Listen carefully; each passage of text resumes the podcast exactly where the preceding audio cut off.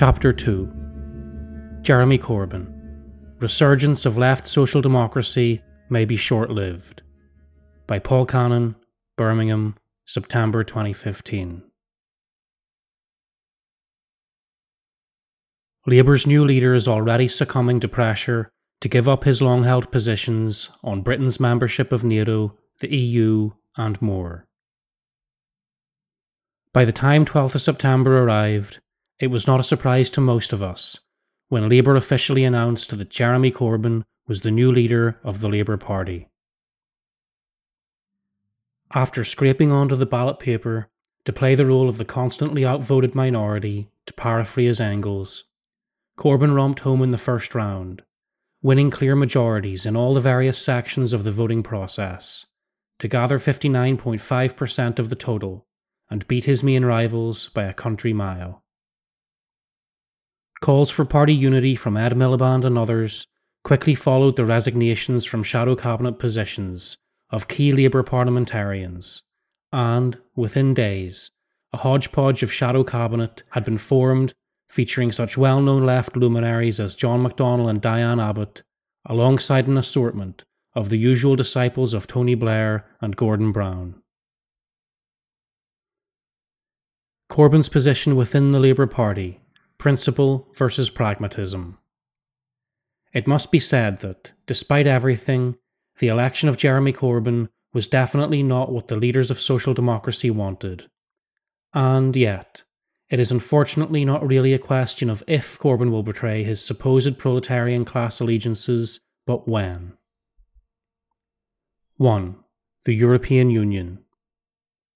Despite his left credentials, Jeremy Corbyn is already declaring his support for the European Union, the imperialist character of which he doesn't mention, on the grounds that it offers protection for European workers' rights, and also because, in his own words, I do not want barriers to British lorries driven by British workers, and British products made by British workers springing up, which would be one of the consequences of Britain leaving the EU as so many Tory MPs believe should happen.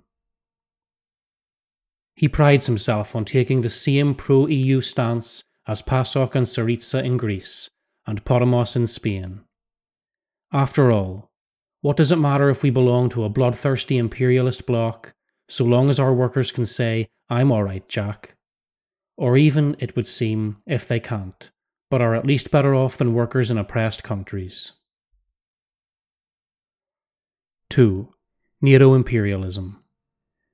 Corbyn has always enjoyed the reputation of being a principled and lifelong opponent of the warmongering neo Nazi NATO alliance, which is the minimum one would expect of one of Stop the War's star performers. And yet, even on NATO, he is backtracking fast. When challenged by Andy Burnham on whether he would pull out of NATO, Mr. Corbyn said he would have a serious debate about the powers of NATO but abandoned previous calls for total withdrawal. Having called in the past for Britain's withdrawal from NATO, he admitted there wasn't an appetite as a whole for people to leave. Which people does he mean? And so would argue for NATO to restrict its role. There are many well meaning people in the working class movement who wish that everybody on the left would unite. But the problem with this nice idea is that to unite with social democracy is to unite with defenders of the bourgeois system, something which should only be done in very exceptional circumstances, and even then with one's eyes wide open as to the extreme dangers of such an alliance. As long ago as the 1890s, one of the founding fathers of Marxism, Frederick Engels, characterized the Fabians, who were so instrumental in the formation of the Labour Party, as follows. This crowd is only too finished, a clique of bourgeois socialists of diverse calibers, from careerists to sentimental socialists and philanthropists, united only by their fear of the threatening rule of the workers, and doing all in their power to spike this danger by making their own leadership secure, the leadership exercised by the educated. If afterwards they admit a few workers into their central board in order that they may play there the role of a constantly outvoted minority, this should not deceive anyone. Many have played the role of the principled yet constantly outvoted minority over the years for Labour. Jeremy Corbyn was expected by those who nominated him to take his turn and perform it admirably. Unfortunately for them, in a spectacular miscalculation, all their plans have gone awry. Right wing zealots attack a national security threat. So right wing and reactionary has the British parliamentary scene become that the election of a relatively liberal, white, middle class vegetarian, not an untypical sight in our capital city, sent many of our insufferable Etonian schoolboy politicians into a rage. In the weeks that followed his election, Corbyn was labelled a threat to national security, was told that the military would stage a coup if he ever became Prime Minister, and was generally subjected to all manner of threats, criticisms, and tantrums by Britain's corporate media, egged on by said Etonians for not singing the national anthem. On the 13th of September, just one day after Corbyn took over the leadership, David Cameron declared Labour are now a serious threat to our nation's security, our economy's security, and your family's security. Whether it's weakening our defences, raising taxes on jobs and earnings, racking up more debt and welfare, or driving up the cost of living by printing money, Jeremy Corbyn's Labour Party will hurt working people. God save our gracious Queen. Taking their cue from the Prime Minister, the press went into action as soon as the opportunities began to arise. At Corbyn's first ceremonial event, which happened to fall in the week he took up the leadership, he failed to sing God Save the Queen at an event to mark the 70th anniversary of the Battle of Britain. Corbyn snubs Queen and Country was the headline of the Telegraph. Veterans open fire after Corbyn snubs anthem, went the Times. Corb snubs the Queen, said the Sun. Not save the Queen, ran the Metro. Shameful. Corbyn refuses to sing national anthem, said the Daily Express. Fury as Corbyn refuses to sing national anthem at Battle of Britain Memorial, went the Daily Mail. Corby a zero. Lefty refuses to sing national anthem, said the Daily Star. What a wide range of views there are to be found in our corporate media. Bourgeois war criminals queued up to attack him for offending the monarch. The Guardian reported MP Nicholas Soames, grandson of Winston Churchill, as saying that not singing the anthem was very rude and very disrespectful to the Queen. And the Battle of Britain pilots who gave their all. It was an extremely disrespectful thing, and I think he needs to make up his mind whether he is a grown up or not. Privileged right winger Allison Pearson, writing in the Telegraph, declared The event, Jeremy, wasn't about you and your reform agenda. It was about the sacrifice of thousands upon thousands of British people who did their duty. Many of them were Labour voters who would expect their leader to show respect to the Queen and country they died for. Amongst all this insanity, it was surprising to see an article in the New Statesman, of all places, reflecting on the long tradition of opposition to Britain's national anthem. Then, as now, public voices sought to intimidate those who would not toe the official line. In one Edinburgh theatre, a group of Irish medical students sung the Marseillaise instead of God Save the King. Outraged, the young Walter Scott armed a group of youths with clubs and attacked the opposition singers. Both factions were immediately banned from the theatre, but Scott and his friends were soon quietly readmitted. So much for one of the darlings of Scottish nationalism. But sadly, rather than openly challenge the validity of Britain's feudal relic adoring dirge of a national anthem, Corbyn chose to explain that he had spent the time reflecting upon his parents, who had been in London during the Battle of Britain. Numerous Labour spokespeople were then quoted in the media reassuring us that Jeremy will be singing the national anthem in future. So, panic over, revolution averted, the next headline looms. John McDonnell, IRA terrorist sympathiser? Hot on the heels of this scandal, on Friday 18th of September, the press ran stories on Corbyn's newly appointed Shadow Chancellor, John McDonnell, another long term member of Labour's club of perennially principled, but, alas, outvoted minority. Speaking on BBC Question Time, McDonnell apologised for having once expressed mild verbal support for the IRA, and went on to give his blessings to the singing of the national anthem. The Independent reported Mr. McDonnell said of his remarks about the IRA, If I gave offence, and I clearly have, from the bottom of my heart I apologise. I apologise. At a rally in London in 2003 to commemorate IRA hunger striker Bobby Sands, the MP said that it was about time we started honouring those people involved in the armed struggle. It was bombs and bullets and sacrifice, made by the likes of Bobby Sands, that brought Britain to the negotiating table. The peace we have now is due to the action of the IRA, he added. On Thursday's question time, he said that at the time he had been trying to help the peace process. I accept it was a mistake to use those words, but actually, if it contributed towards saving one life or preventing someone else being maimed, it was worth doing because we did hold on to the peace process, he said. There was a real risk of the Republican movement splitting and some continuing with the armed process. If I gave offence, and I clearly have, from the bottom of my heart I apologise. Actually, John, you were right the first time but thanks for openly admitting that you're a career politician whose alleged principal stances are merely politically expedient platitudes.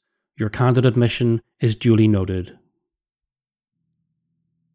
On the scandal over the singing of monarchist anthem God Save the Queen, McDonnell said that Labour leader Jeremy Corbyn normally did sing the national anthem, despite not doing so at a recent ceremony to mark the 75th anniversary of the Battle of Britain.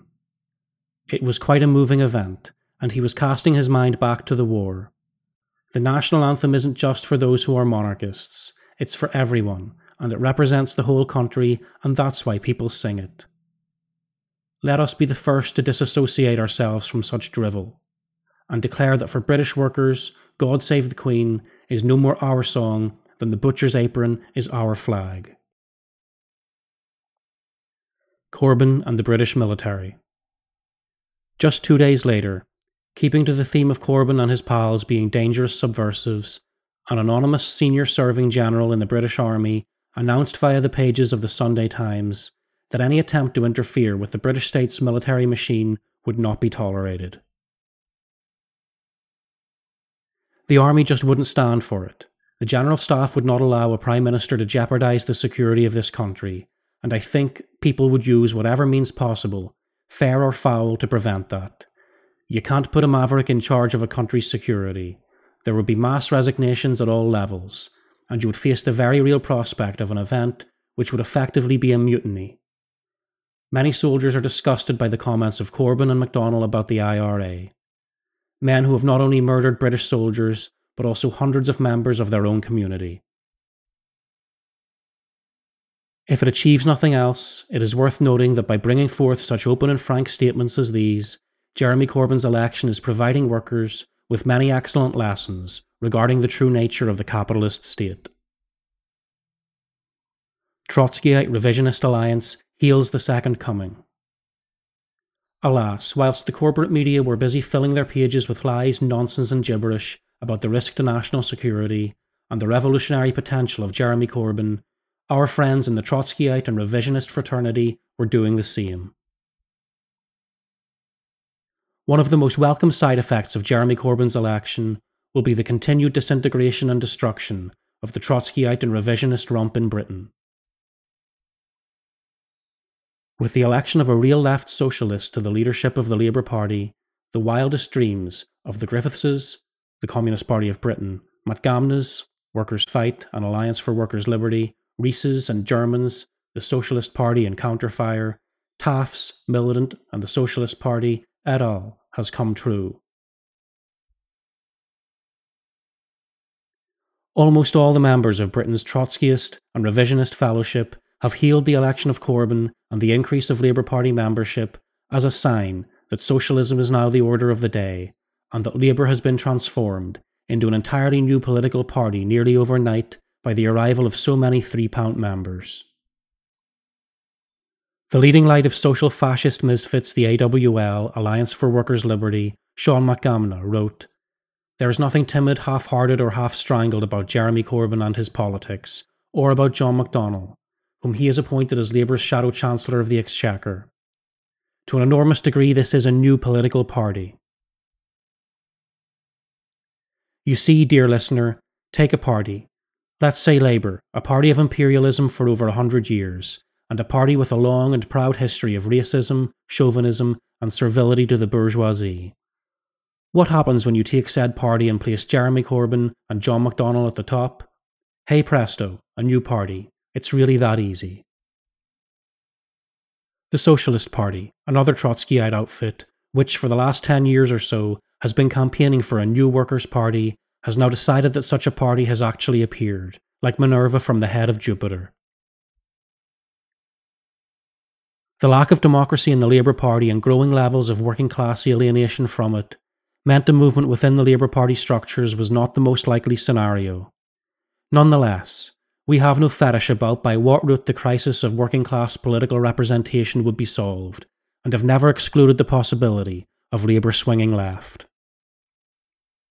As long ago as 2002, we argued that, under the impact of great historic shocks, a serious economic crisis, mass social upheaval, the ex Social Democratic parties could move dramatically towards the left. However, the reality is that the Corbyn surge has mainly not come from within the Labour Party, but from outside. New members and registered supporters who were attracted by the hope of something different. This is a new party in the process of formation, which will face relentless attack from the old, pro capitalist New Labour. Despite such assertions, however, this new party appears to be dominated by many of the old characters. The Socialist Party has no problem later in the same article relating this fact. The Shadow Justice Secretary, the Blairite Lord Falconer, has a record of introducing draconian anti democratic legislation. Heidi Alexander, the Shadow Health Secretary, has previously supported the privatisation and closure of hospitals. Andy Burnham, the Shadow Home Secretary, showed how right wing he is at the start of the leadership election campaign, supporting further benefit cuts and opposing the mansion tax as the politics of envy.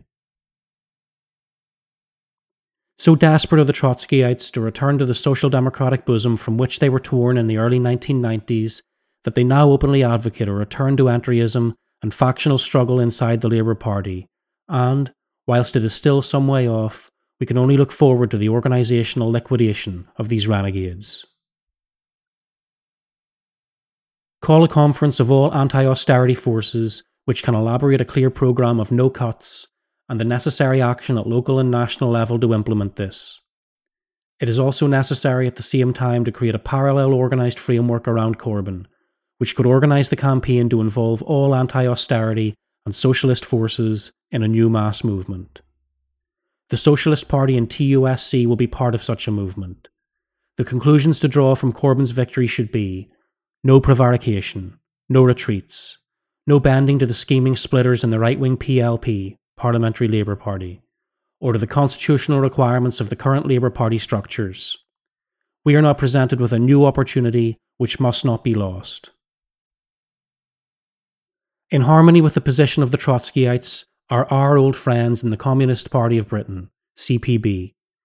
The revisionist clique running the Morning Star and the CPB are equally gleeful about the prospect of better relations with social democracy.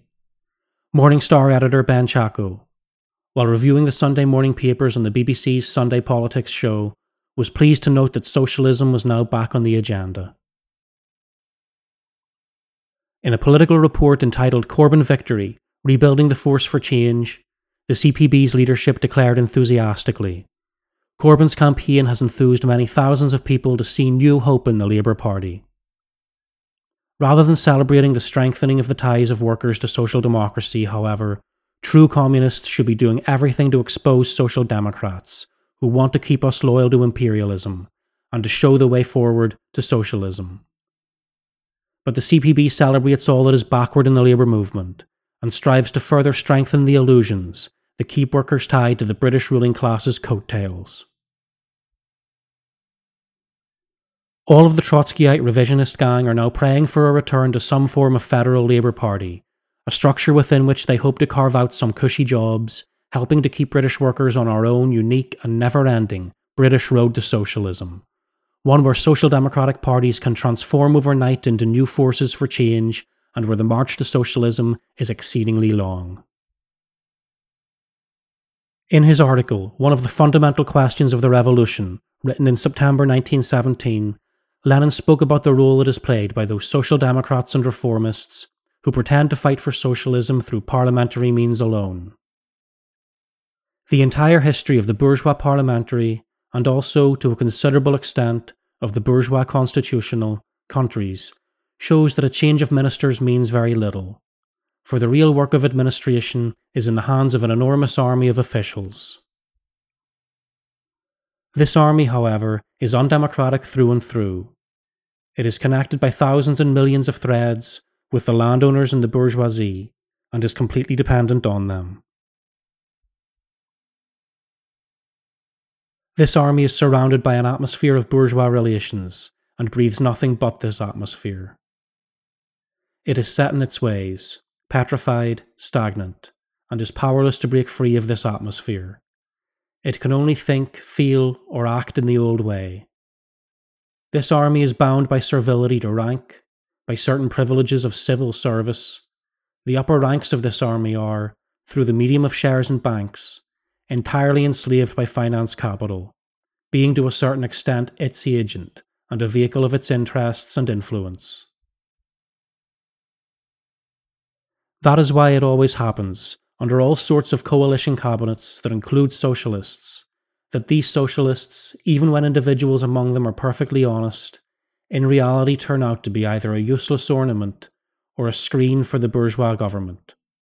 A sort of lightning conductor to divert the people's indignation from the government, a tool for the government to deceive the people.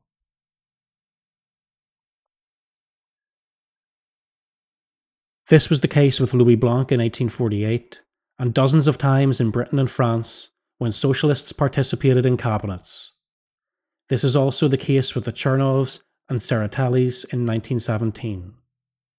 So it has been, and so it will be, as long as the bourgeois system exists, and as long as the old bourgeois bureaucratic state apparatus remains intact. We in Britain must learn from these wise words. Whilst Jeremy Corbyn is today merely the leader of the opposition, it is now quite possible that in the future he may become Prime Minister, and it is therefore the job of communists to help workers understand the painful truth. It is absolutely impossible that such a premiership could ever result in a socialist Britain.